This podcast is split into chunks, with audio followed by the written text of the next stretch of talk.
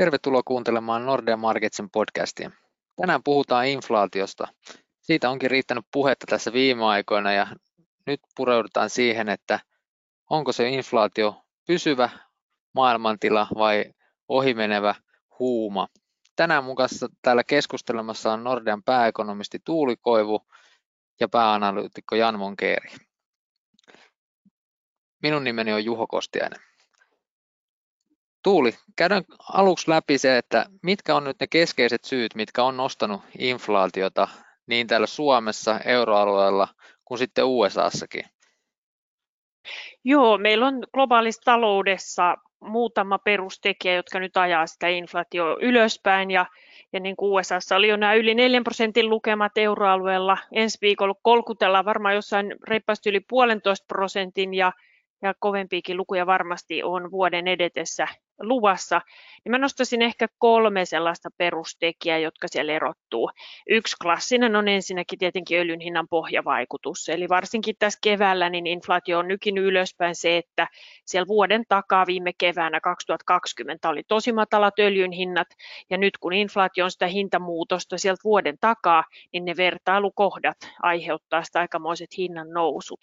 No toinen tekijä on sitten se, että, että koronan aikana tai pahim, sanotaanko pahimman koronatilanteen aikana viime vuonna varsinkin USAssa, niin moni palvelusektorin hinta laski. Esimerkiksi lentolippujen, hotellien hinnat jousti siellä reippaasti alaspäin silloin, kun oli pahimmat sulut päällä, matkustaminen tosi vähäistä ja niin edelleen, niin hinnat laski kymmeniäkin prosentteja ja nyt sitten näitä hintoja korjataan ikään kuin normaalitasolle aika rivakkaakin tahtia. Tosin esimerkiksi jos puhutaan edelleen hotelleista ja lentolipuista USAssa, niin tasot on edelleen edelleen matalat, mutta oletettavaa on, että jos talous toipuu ja se kysyntätilanne normalisoituu, niin nähdään sitten myös 10 prosenttien nousuliikettä, koska ne hintatasot on, on tosiaan niin matalat, että varmaan aika monen lentoyhtiön tai hotellin toiminta niin koronan aikaisilla hinnoilla on vääjäämättä tappiollista. Eli tällainen korjausliike on, on siellä hinnoissa myös, joka nostaa sitä inflaatioa. Ja sitten kolmas tekijä on ilman muuta enemmän, sanoisinko kiinnostavampi ehkä, ja josta nyt sitten voi kummuta niitä pidemmän aikavälinkin hintapaineita. Ja, ja se on sitten se, että, että kysyntä sekä tarjontapuoli monella alalla on, on ollut aika poikkeuksellinen ja oletetaankin olevan poikkeuksellinen, on syntynyt paljon pullonkauloja. Eli esimerkiksi vuosi sitten korona kun iski, niin me ekonomistitkin oltiin totta kai hyvin väärässä meidän talousennusteiden suhteen. Ennustettiin moneen maahan paljon synkempää talouskuvaa, mikä sitten toteutui, ja siihen heikkoon talouskuvaan moni tuotantoketju haarukoi tietenkin omaa tuotantoaan sitten jatkoon. Ja kun sitten talouden kysyntä esimerkiksi elektroniikassa, asuinrakentamisessa ja niin edelleen toipukin paljon nopeammin kuin oli näissä suunnitelmissa, niin se on sitten aiheuttanut suoranaista tavara- tai komponenttipulaa. Sen päälle on tietenkin sitten alakohtaisia tarjontahaasteita ollut. Me ollaan luettu vaikkapa puunkorjuntahaasteista, joka on yksi syy siellä sahatavaran hinnan nousun taustalla. Sitten Taivanin haasteet puolijohteissa, jotka on yksi osa syy siihen, että puolijohteista on huutava pula. Ja toki näihin puolijohdeongelmiin sitten varmaan liittyy myös Kiinan hamstraus viime syksynä. Myös monessa raaka-aineessa niin, niin Kiina on hamstrannut viime kuukausina paljon metalleja ja aiheuttanut painetta sitten sinne kysyntä- ja tarjonnan tasapaino ja aiheuttanut aika paljon yläsuuntaista hintaa, mutta tämä kolmas ryhmä on tosiaan aika sekalainen. Siellä on esimerkiksi kulutushyödykkeitä, joiden hinnat nousee, kun kysyntä kasvaa, mutta sitten siellä on näitä tarjontapuolesta aiheutuvia hinnannousuja myös. Kyllä joo, ja Suomessakin me ollaan nyt nähty aika voimakasta puun hinnan nousua ja puuvienti vetää nyt erittäin kovaa ja sitten toisaalta kotimaiset rakennusliikkeet on nyt jo vähän huolissaan siitä, että miten rakentamisen hinnallekin käy, kun puun hinnan nousu on ollut niin, niin voimakasta. Sama sitten tietysti koskee joitain metallihintoja ja niin kuin Tuuli totesi, niin näiden komponenttienkin saatavuus voi jossain, jossain määrin hidastaa jopa sitten ää, tuotantoa. Ihan viime viikkoinahan meillä on ollut sitten kiinnostavia uutisia Kiinasta, että Kiinan viranomaiset on selvästi nyt huolestunut metallihintojen noususta ja Kiina, kun on se maailman metallisyöppö ja kuluttaa monista päämetalleistakin yli puolet maailmanmarkkinoilta, niin Kiina on nyt sitten omilla toimillaan puuttumassa kyllä näihin hyvin nopeasti kohonneisiin raaka-aineisiin tai metallihintoihin ja se on hitusen viime viikkoina itse asiassa jos laskenutkin sitten maailmanmarkkinoilla muutamien metallien hintoja. Kyllä, toivottavasti te nyt vähän rauhoittaa tilannetta. Mites Janne, USAssa on nyt elvytetty aika reippaasti tässä viimeisen vuoden aikana, niin onko se ollut miten suuri tekijä siinä, että USAssa hintojen nousu on ollut nyt ainakin toistaiseksi paljon nopeampaa kuin mitä esimerkiksi euroalueella? No kyllä se varmasti on ollut, ollut niin kuin tärkeä tekijä, että on ihan selkeää, että Yhdysvalloissa kun on ollut, ollut taloudesta suuria osia suljettuna ja sitten samanaikaisesti kun ehkä euroalueella, jos mietitään, että, että niin kuin raha on jäänyt säästöön, niin sitä on pääosin jäänyt säästöön sen takia, että on kulutettu vähemmän. USAssa sitä on jäänyt säästöön sekä sen takia, että on kulutettu vähemmän, että sen takia, että, että liittovaltion tulonsiirrot on ollut huomattavia sekä työttömyyskorvausten kautta, että sitten niin kuin suoraan näitä sekkejä, mitä on lähetetty kotiin.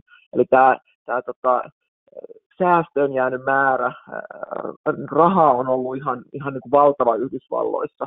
Ja on ihan selkeää, että, että nyt niin kuin ainakin lyhyellä tähtäimellä, kun nää, näitä säästöjä puretaan, vaikka ei tavallaan sitä, sitä niin kuin kaikkia purettaiskaan, niin sinne on tullut niin paljon ylimääräistä, että me ollaan nyt nähty jo silloin, kun niissä kuukausissa, kun näitä shekkejä on tullut, niin niitä on, on tyypillisesti jo silloin kulutettu aika paljon, mutta siellä on edelleen aika paljon massaa, jota, jota voidaan, voidaan niin kuin kuluttaa. Et, et niin kuin on, ihan selkeää, että tämä vielä yhdistettynä siihen, että et niin kuin monien sektoreiden hinnat, niin kuin Tuuli kertoi, niin oli, oli moukaroitu sinne niin kuin selkeästi alemmille tasoille, ja nyt kun kysyntä palautuu, niin, niin se, se tota, tai, niin kuin kohtaa tavallaan niin kuin tämmöisen, että, että, että se ei pelkästään palaudu se kysyntä, vaan että kun siellä on sitä patoutunutta kysyntää vielä niin kuin siihen päälle, päälle, niin tarjonta ei lyhyellä aikavälillä pysty siihen mitenkään, mitenkään vastaamaan että et kyllä varmasti tämä suuri elvytysmäärä on, on, on niin kuin yksi, yksi tekijä, joka on, on tässä lyhyellä aikavälillä nostanut hintoja, mutta sitten se mielenkiintoinen kysymys on se, että kuinka kauan tämä jatkuu, mitä tapahtuu sitten,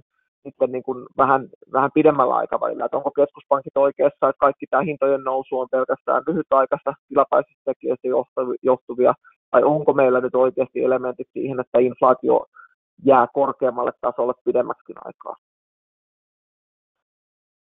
Joo, se onkin se kysymys, mihin mennään seuraavaksi. Otetaan vielä vähän tätä lyhyen aikavälin näkymää. Niin kuin Janne sanoi, että USA sitä rahaa on jäänyt säästöön, mutta on sitä jäänyt Euroopassakin. Suomalaiset kulutti viime vuonna noin 7 miljardia vähemmän kuin mitä tienasivat. Ja tämä raha tai ainakin tämä kulutuksen palautuminen varmasti tulee nyt sitten kasvattamaan kysyntää monella palvelualalla. Miten sä Tuuli näet, että onko meillä näköpiirissä Euroopassa samantyyppistä niin kuin palveluhintojenkin nopeita nousua kuin USAssa, kun päästään rokotuskattavuudessa samoille lukemille ja talouksia pystytään avaamaan nyt sitten toivottavasti kesän mittaan? No se tulee olemaan kiinnostavaa nähdä. Että kyllähän USAssakin vielä monipalveluhinta, niin se rahan määrä tai kasvava kulutus ei ole vielä mennyt sinne hintoihin läpi, vaan sitä odotellaan enemmänkin tapahtuvaksi nyt sitten lähikuukausina. Euroalueen toipuminen, kun kulkee koko ajan vähän jälkijunassa, niin, niin sitten vielä suuremmalla viiveellä täällä. Mutta meillä on ollut myös ne alasuuntaiset liikkeet viime vuonna paljon maltillisimpia. Et hinnat ei tyypillisestikään euroalueella jousta niin paljon alaspäin kysyntätilanteen mukaan kuin USAssa, ja tämä on havaittu myös viime vuonna.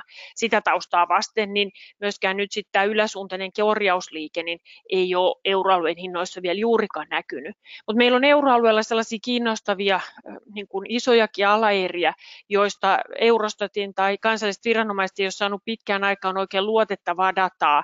Jos puhutaan vaikka Saksan ravintoloista tai vähittäiskaupoista, niin hintataso on perustunut paljon arvuutteluun, verkkokauppaan, hyvin poikkeukselliseenkin kompositioon, koska kun ravintolat on ollut kiinni ja, ja kivijalkamyymälät kiinni, niin kerta kaikkiaan tilastoviranomaiset ei ole päässyt tarkastelemaan sinne näitä hintoja ja ollaan vähän sellaisen mututuntuman varassa. Nyt sitten pikkuhiljaa, kun aletaan saada kattavampaa dataa, niin on tosi kiinnostavaa nähdä, mihin ne palveluhinnat esimerkiksi esimerkiksi euroalueella sitten asettuu, mutta tähän mennessä vielä tosiaan, kun meillä on tuossa alkukevään hintoja nyt vasta sisällä siellä tilastoissa, niin palveluhinnoissa ei ole havaittavissa juuri minkäännäköistä korjausliikettä, että se odottaa edelleen sitä reaalitalouden toipumista ja rajoitteiden purkua. Kyllä joo, ja meillähän on vähän Euroopassakin ollut tämä niin kuin elvytys pikkasen toisenlaista kuin USAssa, että siellä sitä rahaa on jaettu paljon kotitalouksille, mutta täällä on sitten tuettu osittain ehkä enemmän sitten yrityksiä, mikä on varmaan johtanut siihen, että täällä sitä kapasiteettia ei ole niin kuin poistunut tarjontaa niin paljon ja sekin voi osaltaan sitten ehkä vaikuttaa siihen, että ne hintapaineet ei tule niin nopeasti vastaan, kun sitä tarjontaa on sitten, kun se kysyntä alkaa elpymään, kun firmat on edelleen pystyssä ja pystyy sitten nopeasti skaalaamaan toimintoja ylöspäin. No se jännä äsken tuossa nostitkin jo esille tuon pidemmän aikavälin näkemyksen ja kirjoitit bloginkin tuossa vähän aikaa sitten, että onko inflaatiohuolet jo ylimitotettuja, niin miltä se nyt näyttää niin kuin rahoitusmarkkinoilta, ollaanko siellä jo huolissa, että tämä inflaatio karkaa käsistä pidemmälläkin aikavälillä vai on, odotetaanko sitä, että se on väliaikaista niin kuin esimerkiksi Fed näkee tällä hetkellä? No siis jos, jos niin kuin median otsikoista päättelee jotain, niin voisi kuvitella tosiaan, että, että niin kuin ihan ollaan kauhuissaan jo markkinoilla siitä, että nyt, nyt inflaatio karkaa ja, ja, ja, ja niin kuin Saksan mediassa on kirjoitettu jo ensimmäiset hyperinflaatiostakin. Ja ne nyt on ehkä vähän, vähän ennenaikaisia tässä, että et, et, totta on, että inflaatio-odotukset on, on markkinoillakin noussut selkeästi, mutta niin kuin se lähtötaso, mistä lähdettiin silloin viime vuoden keväänä liikkeelle, niin euroalueella ehkä puhuttiin silloin, voidaan puhua jo deflaatiohuolesta, ja USAssakin oltiin poikkeuksellisen matalilla tasoilla. Et niin kuin tässä on ehkä nähty inflaatio-odotuksista pääosin normalisoitumista. Keskuspankit katsoo ehkä eniten näitä keskipitkän aikavälin inflaatio-odotuksia. Jos niitä katsotaan, niin Yhdysvalloissa on suunnilleen palattu tuonne vuoden 2018 tasolle. Ollaan edelleen huomattavasti ma- ma- ma- matalammalla tasolla kuin vaikka 2012-2013. Euroalueella ei ole päästy ihan vielä sinne vuoden 2018 tasolle, eli ei tässä mitään poikkeuksellisia niin kuin, tasoja ole. No, markkinoillahan voidaan, voidaan hakea sitten eri pituisia, pituisia niin kuin, tavallaan inflaatiohinnottelua, että, että toki niin kuin nykyhinnottelussa näkyy se, että Yhdysvalloissa hinnoitellaan lähivuosille korkeampaa inflaatiota selkeästi, joka sitten pikkuhiljaa tippuu sieltä alaspäin ja on suurin piirtein linjassa sitten keskuspankin tavoitteen kanssa. Et niin kuin vaikea sanoa, että markkinoilla olisi tällä hetkellä mitään suurta huolta siitä, että inflaatio nyt karkaisi karkais käsistä. Ja tota, inflaatio hinnoittelukäyrän muotoa, muotoa katsoen, niin ehkä, ehkä sitä ei voi ihan sitä sanoa, että tämä ihan, ihan, niin kuin, äh, ihan lyhytaikainen juttu olisi, mutta selkeästi jos katsotaan sitten vuosien päähän, niin se tavallaan palautuu siellä, että ei markkina ainakaan hinnoittele tämmöistä niin kuin pidemmän aikavälin korkean, korkean inflaation jaksoa. Kyllä joo, ja jonkun verran nyt on sitten niin kuin sanoit, että median otsikot on ollut niin kuin raflaavia ja sitten on ollut myös näitäkin otsikoita, että nyt kun raha on painettu niin paljon, niin se on pakko näkyä niin kuin vaikka hyperinflaationa tai, tai jotenkin todella nopeana hintojen monen kymmenen prosentin nousuna. Näetkö Janne, että tämmöisen on riskiä, että jos se raha nyt jotenkin lähtisi sieltä, se uusi keskuspankin painava raha lähteekin jotenkin äärittömän nopeasti liikkeelle, että se voisi aiheuttaa tämmöisen niin kuin spiraalin ja nopean inflaation nousu pidemmälläkin aikavälillä. Onko sellaisia riskejä olemassa? No kyllä noin kaksinumeroiset inflaatioluvut on vielä aika kaukaisia kaukaisia häntäriskejä, mutta että kyllä mä sen näen, että kyllä Yhdysvalloissa on ihan aitoja inflaatiopaineita, että kyllä mä näen, että markkinahinnoittelukin voi tuosta vielä muuttua, että, että niin kuin tosiaan ei hinnoitella mitään suuria pelkoja, että kyllä mä näkisin, että suuremmat pelot voi vielä olla, olla niin kuin edessäpäin, että, että niin kuin vaikka ne kaksinumeroiset inflaatio, inflaatioluvut todennäköisesti jää, jää niin kuin sinne riskiskenaarioihin, niin kyllä, kyllä niin kuin inflaatio voi selkeästi sitä keskuspankin tavoitetta, tavoitetasoa olla, olla niin kuin nopeampaa. Että, että meillähän on toi, toi elvytys, tiedetään, että se on ollut suurta, mutta sitten on vielä kysymys siitä niin kuin tavallaan sen poistamisesta, että keskuspankkihan ää, tavoittelee nyt niin kuin ihan avoimesti 2 prosenttia korkeampaa inflaatiota. että Fed siirtyi viime vuonna tämmöiseen keskimääräisen inflaation tavoitteeseen, Eli kun on jääty tavoitteen alle, niin sitä pyrittäisiin kompensoimaan sillä, että annetaan, annetaan tota, inflaation sitten ylittää tavoite jonkun aikaa. Ja tämä inflaation kontrollointi, kuten keskuspankitkin on huomannut, niin ei, ei välttämättä ole mikään tämmöinen helppo juttu.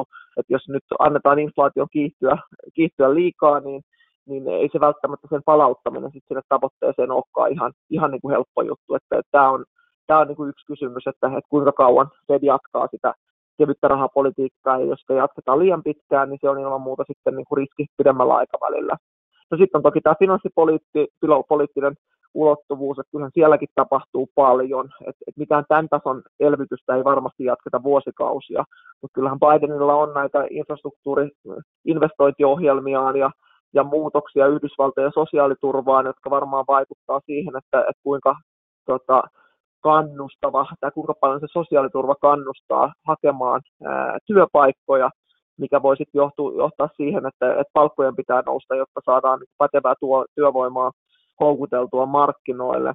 Kyllä tuolla Yhdysvalloissa niin kuin tämän jo nähdyn elvytyksen ohella on paljon semmoisia tekijöitä, jotka voi kyllä johtaa siihen, että, että inflaatio lähivuosina vielä, vielä on, jos se niin ihan nykytasoilta kiihdy huomattavasti, niin on, on kuitenkin huomattavasti, huomattavasti niin kuin korkeampaa kuin, kuin vaikka se keskuspankin 2 prosentin tavoite.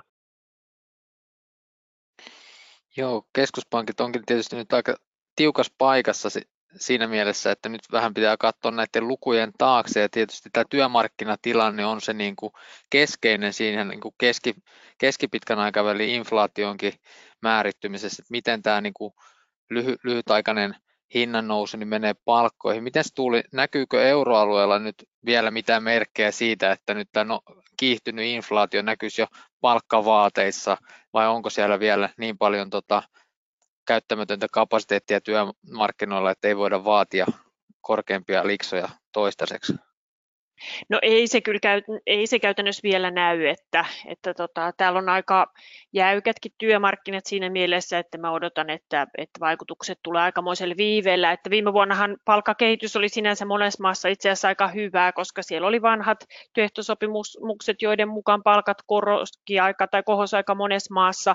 Nyt on sitten taas lyöty lukkoon maasta vähän riippuen tietenkin vuodeksi pariksi jo sellainen yleinen palkkataso. Ja Saksassa esimerkiksi oli isot palkankorotusneuvottelut alkuvuonna, jolloin pandemiatilanne oli vielä kovin huono ja, ja se aiheuttaa nyt todennäköisesti aika maltillista palkkakehitystä Saksassa täksi ja ensi vuodeksi. Toki sitten tulee palkkaliukumia, jos nyt taloudet toipuu mahdottoman nopeasti, niin totta kai se työmarkkinan tilanne sitten muuttuu ja palkansaajien neuvotteluasema parantuu, mutta kyllähän euroalueen taloudet on edelleen nyt, kun ollaan toukokuussa, niin, niin pahasti tämän pandemian kourissa. Moni palveluala on edelleen hätää kärsimässä sitä nyt vasta pikkuhiljaa availlaan ja jos me katsotaan dataa siitä, että mitkä on koronarajoitteiden tasot monissa isoissa euroalueen maissa, niin ollaanhan me edelleen korkealla. Suunta on ilman muuta onneksi alaspäin kevyempi rajoitteisia, just nyt näyttää hyvälle, rokottaminen edistyy, mutta kyllä se reaalitalouden toipuminen on pahasti kesken ja, ja kai ne optimistisimmatkin arviot on, että vähintään nyt aika pitkälle heinäkuuhun mennään, että sellainen Euroopan sisäinenkin matkailukausi toivon mukaan käynnistyy, niin kuin me omassa ennusteessamme oletetaan, mutta että kyllä tällä hetkellä vielä niin, niin tässä on niin kuin työmarkkinoilla hyvin paljon löysää. Toki sitten mittaristo on hitusen hankala tähän tilanteeseen, koska meillä esimerkiksi Euroopassa työttömyysasteet ei ole noussut ollenkaan siinä malliin, kun varmasti suhdannetilanne antaisi edellyttää, ja se osittain johtuu siitä, että poliittisin toimin on sitten suojattu työpaikkoja, on käytössä lyhennetty työviikkoja ja muuta, mutta kyllä kaikki sellaiset yleiset mittaristot siitä, että työvoima on vapaana, niin sitä on paljon, ja toki just e-, erityisesti tuonne palvelusektoreille se työttömyys on keskittynyt tässä pandemian aikana, ja kyllä me ajatellaan, että siellä myös se toipuminen on kohtuullisen hyvä, kunhan saadaan koulut auki, viruspelko pois, että ihmisten on turvallista palata palata. Et meillähän ei ole sellaisia kannustinloukkuja tässä luotu sen kummemmin kuin normaalissakaan tilanteessa. Euroopassa rullaa tavalliset lomautuskäytännöt ja, ja työttömyyskorvaukset. USAssa tietenkin tilanne on toinen, koska siellä on poikkeuksellisen korkeat työttömyyskorvaukset, jotka ehkä yksi syy on nyt sit siihen, että ihmiset ei halua palata töihin. Mutta sehän on Juho katsonut vähän Suomenkin tilannetta. Me tietenkin selvittiin aika vähällä pandemiasta ainakin tähän mennessä. Meillähän työmarkkinatilanne on siinä mielessä heikentynyt tai tiukentunut, avoimia työpaikkoja on tosi paljon jo auki, mutta se kohtaanto-ongelma, vanha kunnon kohtaanto-ongelma on palannut ehkä nopeammin kuin kukaan osaa odottaa. Joo, kyllä näin on, että itse asiassa toissa päivänä tuli, vai eilen kun ne tuli työmarkkinaluvut Suomesta ja siellä tosiaan vaikka työttömyys on lähtenyt jo laskuun, mutta meillä on silti edelleen lomautettuna ja työttöminä työnhakijoina tuolla TEMMin tilastoissa niin yli 300 000 henkilöä, mutta samaan aikaan niin avoimien työpaikkojen määrä on itse asiassa kohonnut jo tuonne koronaa edeltäville tasoille. Ja se on ollut niin tosi nopea se palautuminen siihen nähden, että meillä on kuitenkin moni ala vielä kärsii rajoituksista ja ää, niin kuin lomautuksia on päällä. Eli ilmeisesti nyt näyt, on niin, että sitä, niitä työpaikkoja on syntynyt toisille sektoreille. Esimerkiksi teollisuudessa menee jo aika hyvin, rakentaminenkin on lähtenyt liikkeelle ja sitten toisaalta palvelusektorilla lomautukset edelleen jatkuu ja myös tuo liikennepuolella. Eli tässä on nyt varmaan niin kuin tämä kohtaanto-ongelma on, on niin kuin selkeästi he, heikentynyt tässä, tota, tämä kohtaanto-ongelma on pahentunut viime aikoina ja tämä on tietysti yksi tekijä, mikä sitten niin kuin voi vaikuttaa siihen työmarkkinadynamiikkaan. Ja voi vaikuttaa no, varmaan myös toipumiseen siinä mielessä, että mä olen vähän Euroopassa tietenkin huolissani, että tämä virustilanne täytyy saada kuriin myös Keski- Itä-Euroopan Euroopan maista, josta tulee esimerkiksi paljon rakennus- työntekijöitä. Ja jos he ei pääse nyt sitten virustilanteen takia työmaille, kun asuinsektori on asuinrakentaminen aika kovassa nosteessa monessa Euroopan maassa, samoin sitten digitalisaatio, että onko meillä niin kuin tarpeeksi työvoimaa näihin tuleviin kasvuhaasteisiin, niin kyllä mä pahoin pelkään, että tästä työvoimapulastakin paljon tullaan tästä nousussa puhumaan, mutta, mutta tosiaan sellaista laaja-alaista niin työvoimapulaa Euroopassa ei tässä vaiheessa ei tietenkään näy eikä kuulukaan nähdä, että se on varmaan sitten loppukesän heiniä enemmän kuin nähdään ensin, että onko se reaalitalous oikeasti päässyt toipumaan. Joo, kyllä niitä varmasti niin kuin eri aloilta alkaa nyt tulla kohta jo viestiä siitä, että työvoimaa tarvitaan ja näkyy jo itse asiassa tuolla yritysten tota, luottamuskyselyissäkin, että se osaavan työvoiman puute alkaa taas nostamaan päätään, päätään toisilla toimialoilla. Voitaisiin lopuksi vielä vähän keskustella tuosta korkonäkymästä ja keskuspankillahan tosiaan se on ollut se rahapolitiikka todella elvyttävä, eli nyt niitä aseita on kyllä siinä niin kuin talouden niin kuin ylikuumenemisen hillitsemiseksi, jos niin kuin tarvetta tulee, eli kor, korko on kyllä varaa nostaa ja sitten määrällistä elvytystä niin kuin keventää, jos sikseen tulee, niin miltä Janne USAssa nyt näyttää, että missä vaiheessa Fedi on lähtemässä niin kuin ajamaan alas tätä massiivista rahapoliittista elvytystä? Joo, no heillähän se virallinen tarina on ollut, ollut vielä tähän asti se, että, että niin kuin tästä velkakirjaostojen alasajosta ei vielä edes keskustella, mutta siellä pikkuhiljaa rupeaa niin kuin sävyt muuttumaan, että, että viime kokouksen pöytäkirjoissa oli jo niin kuin osa jäsenistä, oli sitä mieltä, että tämä keskustelu pitäisi aloittaa ja, ja Fedin varapääjohtaja tässä kommentoi myös hiljattain, että, että niin kuin tässä kesän aikana seuraavissa kokouksissa pitäisi aloittaa tämä keskustelu, että kyllä siellä vähän, vähän niin kuin alkaa, alkaa äänensävy muuttua, ja tavallaan keskuspankillahan on, on tämmöinen niin kuin ehkä kommunikaatiotyyli, että ja, ja ihan, ihan niin kuin syystäkin, että siinä vaiheessa kun avoimesti sanotaan, että aletaan miettiä sitä niin kuin, tällä keventämisen lopettamista tai, tai jopa kiristämistä, niin markkina usein silloin liikkuu aika vahvasti, joten sitten pyritään siihen, että, että pidetään pidetään niin muutokset kommunikaatiossa hyvinkin tota, varovaisina, ja tätä Fedi on tehnyt, mutta että kyllä mä näkisin, että tuolla uralla, mitä Yhdysvalloissa katsotaan, ja, ja niin kuin nyt jo oli se inflaation kiihtyminen tilapäistä tai ei, niin se inflaatio on kuitenkin nyt jo noussut huomattavasti nopeampaa kuin mitä Fed esimerkiksi ajatteli, että, että vaikka, nämä, vaikka nämä olisi tilapäisiä, niin nämä tilapäistekijät on nyt jo vaikuttanut enemmän kuin Fed, Fed ajatteli. Että kyllä mä näkisin, että tuossa kesän aikana aletaan keskustelu siitä, että että niin kuin miten näitä velkakirjaostoja aletaan ajaa alas. No kuitenkin Fedin ehkä tämän, tämän hetken tilanteen huomioiden, niin he todennäköisesti etenee aika varovasti, eli ei, ei tätä elvytystä lopeteta kuin seinään. Mutta mut, jos, jos inflaatiopaine tästä lähtee kasautumaan, niin kyllä se ihan mahdollista on, että USAssa ensi vuonna jo nostetaan korkoja, mutta et, ei, ei, ei, mitään sellaista, että nyt velkakirjaustot loppuisi kuin seinään ja sitten, sitten koronosat alkaisi saman tien, että kyllä se, kyllä se hitaampi prosessi on, mutta, mutta varmaan tuota velkakirjojen nostovauhtia tänä vuonna jo hidastetaan. Joo, eikä keskuspankkireita kateeksi nyt, että tuo tuotantokuilun arviointi voi olla pikkasen hankalaa hommaa tässä ajassa. Mitä se tuli luulet, mitä siellä EKPssä mietitään? Silloin finanssikriisin jälkeen hän ehkä tuli tehtyä pieni virhe siinä, että lähdettiin nostamaan korkoja vähän turhaa aikaisin. Ollaanko siellä nyt ehkä sen takia tai jostain muusta syystä varovaisempia siinä, että miten lähdetään liikkeelle – tämän tota, elvytyksen alasajoon vai miten sä näet, että missä vaiheessa alkaa EKPssä keskustelut ja miten siellä ehkä nämä voimasuhteet saattaa olla, että saksalainen tiukka linja versus sitten ehkä etelä-eurooppalainen tämmöinen kevyt linja eteen, tästä eteenpäin.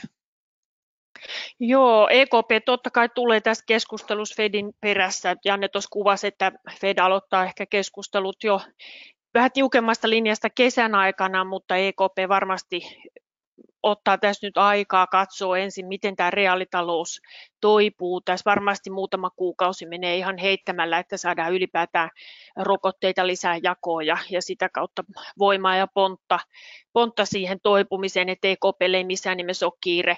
EKP tietenkin varmasti takaraivossa koko ajan takoo myös ainakin monella päätöksentekijällä siellä, että kymmenisen vuotta tosi matalaa inflaatiota, joka tiedetään, että on ongelma senkin vuoksi, että sitten se korkotaso on jämähtänyt tosi matalaksi ja, ja elvytysvaraa siellä korkovälineessä ei ollut, kun mentiin näinkään pahan pandemiaan. Ja, ja tämän takia niin varmasti siellä on aika moni kärsivällisesti haluaisi nyt odottaa, että inflaatio saataisiin ylöspäin, saataisiin pysyvästi ja py, niin kuin aiempaa pysyvämmin inflaatio-odotuksia ylöspäin ja, ja sellaista laaja-alasta ihan tervettä niin kuin pohjainflaatio, joka sitten ruokkisi itse itseään ja veisi pikkuhiljaa euroaluetta niin kuin sekä korkotason osalta, inflaation hintadynamiikan osalta sitten astetta terveempään ympäristöön. Janne on tainnut miettiä aika paljonkin sitä, että saako haukat lisää tuulta siipiensä alle, kun toipuminen koittaa. Mihin johtopäätökseen oot Janne haukkojen ja kyyhkyjen välisestä taistelusta tullut? No kyllä mä, mä luulen, että just nyt on annettu näille kyyhkyille on annettu vähän tota, äh, tavallaan palstatilaa siinä mielessä, että, että nyt on tässä viimeisen viikon aikana on, on ollut useampi kyyhky puhumassa ja kertomassa sitä, että nyt ei ole sitä, sitä aika, aika niin kuin, ää, pienentää velkakirjaostoja, ja mä luulen, että Haukat on nyt antanut sen tilan ja he tekevät oman, oman iskunsa sitten vasta, vasta niin kuin syksyllä. Mutta mun mielestä tuossa kyykkyissäkin kuvaavaa on se, että, että niin kuin, ei nyt keskustella siitä, että pitäisikö elvytystä vielä kasvattaa tai elvytysvauhtia, että pitäisikö velkakirjaostoja vielä kasvattaa. Että nyt enemmän keskustellaan siitä, että, että jatketaanko nykyvauhdilla ja varmaan jatketaan kesän yli nykyvauhdilla. Mutta kyllä niin kuin tässä tässä niin kuin jo viimeisen puolen vuoden aikana on näkynyt se, että EKPssä on eriäviä näkemyksiä. Ja EKPhän tuossa viime vuoden lopulla alkuvuonnahan jo, jo niin pienensikin sitä velkakirjaostovauhtia. Et siinä mielessä EKPlla on ollut ehkä tavallaan Fediä suurempi halu, halu jo niin kuin päästä pois näistä toimista, mutta nyt, nyt, nyt ollaan missä ollaan. Sitä ostovauhtia kasvatettiin maaliskuussa, ja, ja niin kuin mä, mä uskon, että syksyllä sitten haukat tekee sen hyökkäyksensä, ja, ja, ja niin kuin silloin velkakirjaostoja lähdetään hidastamaan tai sitä uusien, uusien ostojen ö, ostovauhtia. Et siinä vaiheessa meillä on varmaan merkittävät osat taloudesta auki ja toipumisesta on saatu, saatu niin merkkejä ja kuitenkin tämä tämä tota pandemia- ja nosto-ohjelma oli pääosin tähän pandemian kriisivaiheeseen suunnattu ö, ohjelma, ja, ja sitten niin kun se, että inflaatio on edelleen tavoitetta matalampaa, niin siihen on sitten muita aseita, kuten tämä APP-osto-ohjelma. Et kyllä mä näkisin, että et, et, et niin kuin EKP lähtee syksyllä sitten pienentämään tätä, tätä velkakirjaostoja, ja vaikka ostot vielä pidempään jatkuukin, niin, niin niiden mittakaava kyllä pienenee. Joo, tähän voidaan sitten loppuun kuulijoille kertoa anekdoottina, että mä oon tässä seuraillut mun etätyöhuoneen ikkunasta, kun kaksi kyyhkyä istuskelee ton sähkölinjan päällä ja ainakaan toistaiseksi ei ole näkynyt haukkoja siellä hätistelemässä niitä kyyhkyjä pois, vai mahtaako olla puluja, mutta tota, olette ensimmäisenä, ketkä kuulee, kun tilanne muuttuu. Eli jäädään nyt seuraamaan sitä, että miten inflaatio kehittyy tässä kesän mittaan ja ää, miten ne keskuspankit sitten alkaa reagoimaan ja koska se haukkojen hyökkäys sitten sieltä yläilmoista nähdään. Kiitoksia kaikille ja kiitos Tuuli ja Janne. Palataan asiaan. Moi moi. Sitten moikka.